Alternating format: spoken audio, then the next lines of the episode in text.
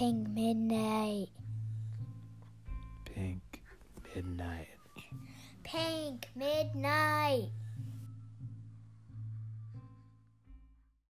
This episode is about the Black Pit of Dr. M from 1959. If stones could talk, they would tell us what was said into the ear of a dying man. The spirit of Dr. Jacinto Aldama must reveal itself. The spirit of Dr. Jacinto Aldama shall come hence from the Ouija board, from the triangulation of wills. A ballet on the rooftop of your dreams, drifting like a vapor.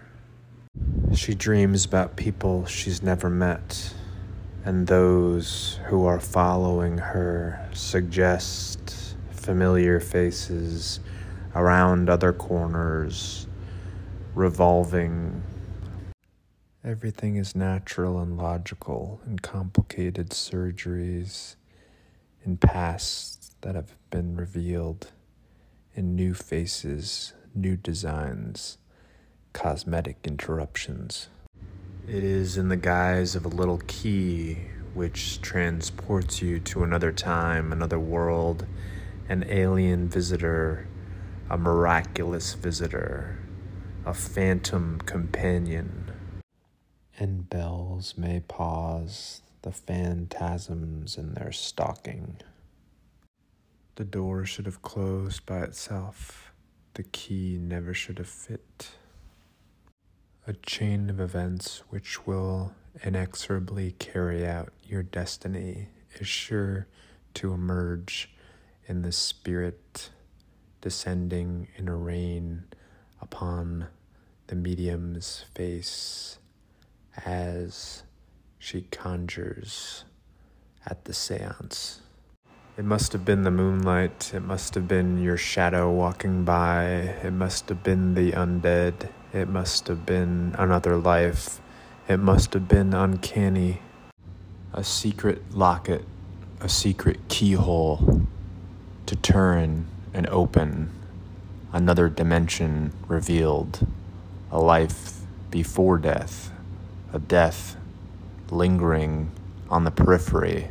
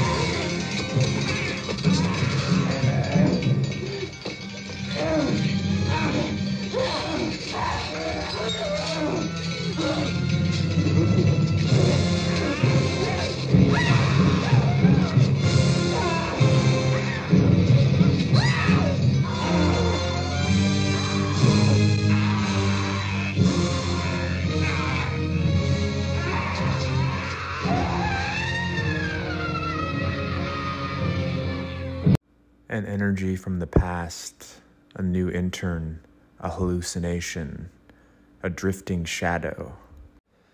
If I were dreaming of you, or if I were having dreams about you and we'd never met, and you were a sort of phantasmagoric figure, would it make any difference as to who we were to each other, as to whose shadow connected to whose answer? Who has the little key? Who has the answer?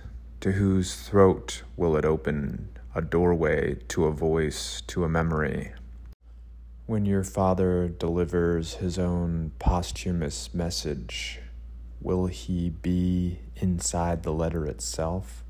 Will he be a mailman disguised as a letter, a trace of a bat wing leading to a mailbox, attached by a chain to a key which is deposited in the ear of a dead man and leads to a coffin cavern covered in portraits of the deceased.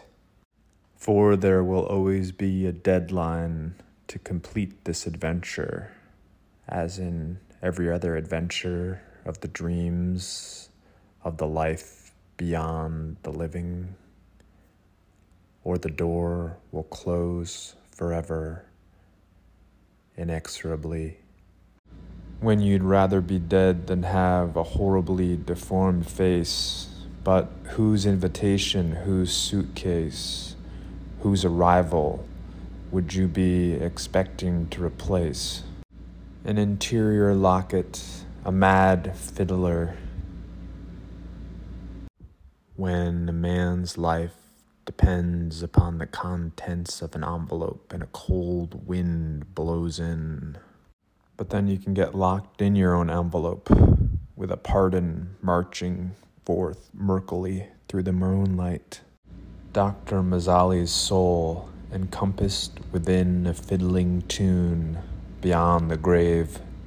Elmer's glue could never save a sound from the hearing of it, nor could he play an instrument until possessed he feels the terror of death in a borrowed flesh. And only now, when it's much, much, much too late, does he want to live fully for a woman and with a woman. This skeleton wears a wig forever. He drifts away, a dark spirit passing in a cloak, elegantly, wholesomely. And so the mystical riddle, like a bow, remains tied up forever, trapped in a storm. Thank you for tuning in to Pink Midnight. We hope you have enjoyed your stay in this haunted hotel, in this abandoned palace, in this opulent field of nowhere grass.